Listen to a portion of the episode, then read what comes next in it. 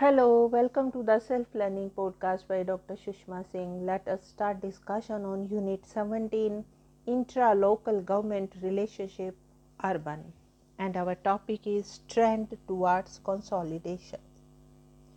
The chief issue in intra-tier local government relationship in that the urban growth and development is predominantly an economic concern. In that how work distribution should be affected in order that maximum efficiency in service delivery is secured, specifically in the economic terms.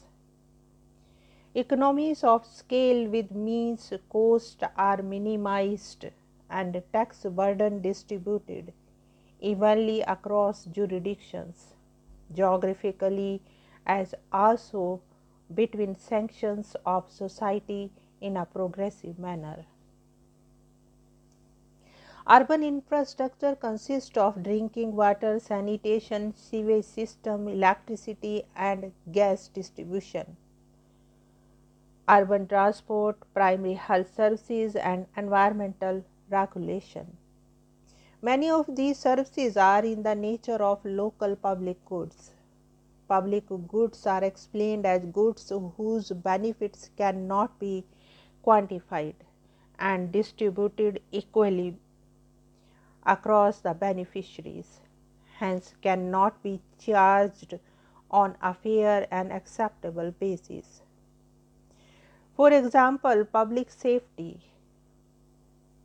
The problem of free riding exists, which is explained as people deriving benefits out of a service but not paying for it in the requisite measure. This is common with public goods, hence the same cannot be priced acceptably through jurisdictions. It is also important to understand local common pool resources such as water supply, where free riding is unavoidable but consumption could be controlled or subtracted. Public goods have significant spin-off effects in surrounding areas, such as improved irrigation in adjoining agricultural fields through improved water supply and power improved market access through improved transportation, better livelihood opportunities owing to better mobility for the rural poor, etc. There is a need to reinforce these linkages.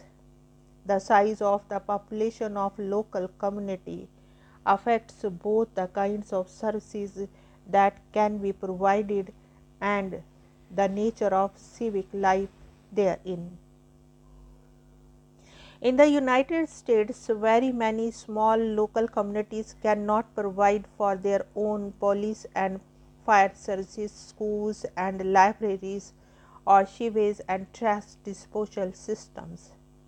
These small communities often join with other nearby communities to share these services, or they contract with state or county government to provide them. In France, there are three main tiers of local administration: the commune, the department and the region. The commune dates from 1789 and is the lowest tier of the French administrative hierarchy. In France, the term commune is applied to all municipalities, whatever their size. 80% of them have fewer than 1,000 residents. There are nearly 37,000 communes, many more than are found in the other countries of the Europe. This situation has led the government to consider or attempt rationalization of the local government setup by encouraging small communes to merge to form the urban communities or group together in association of several communes like syndicate intercommunale. However, the popular option has been against such mergers as people identify strongly with their particular communes. Hence, cooperative arrangement in different ways have been more common than mergers. One example of which is pooling of services in order to make them cost effective. Consolidation is the mechanism used to achieve economies of scale by reducing numbers of local government units. In Japan, local government is structured along two-tier lines: prefectures comparable to counties and municipalities comparable to cities and towns. While the prefectures and the municipalities enjoy considerable levels of autonomy in the field of administration, budgetary matter, and local legislation by laws, Japan is a unitary state with no reference to federal structures in its constitution. In practice, this has translated into more mergers. The government's aim is to see the existing 3,110 municipalities reformed into just 1,000.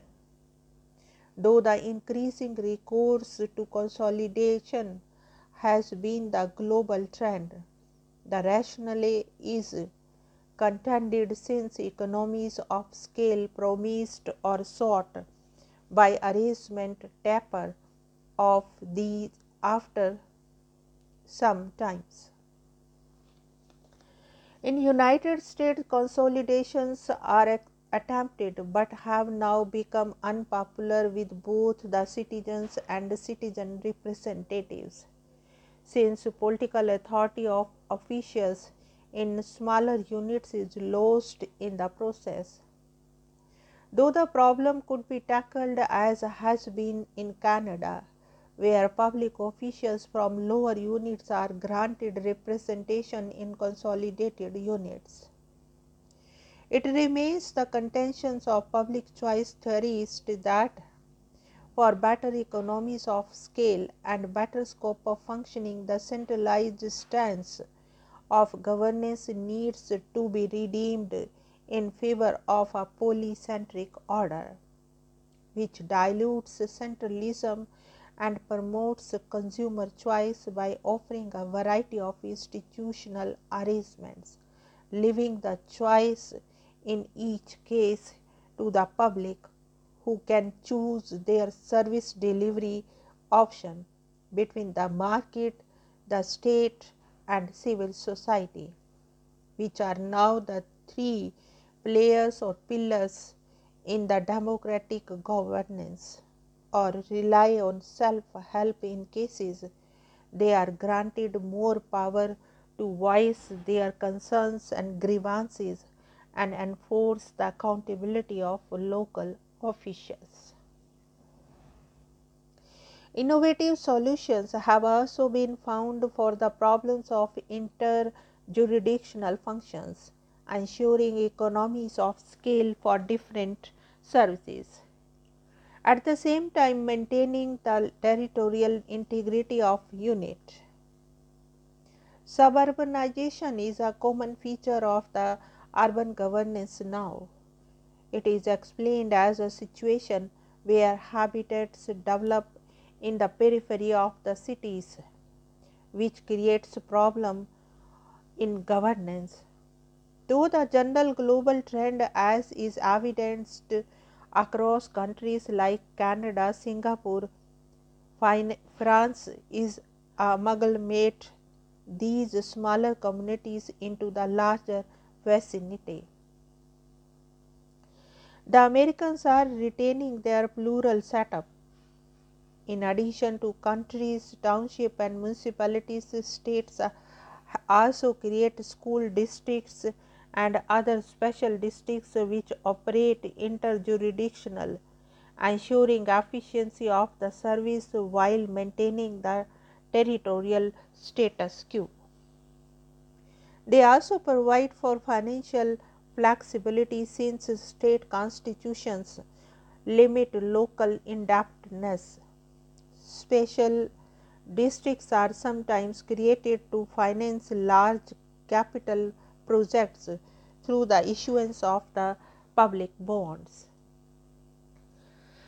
Now, let us wind up the session, and thank you very much for engaging yourself with the Self Learning Podcast.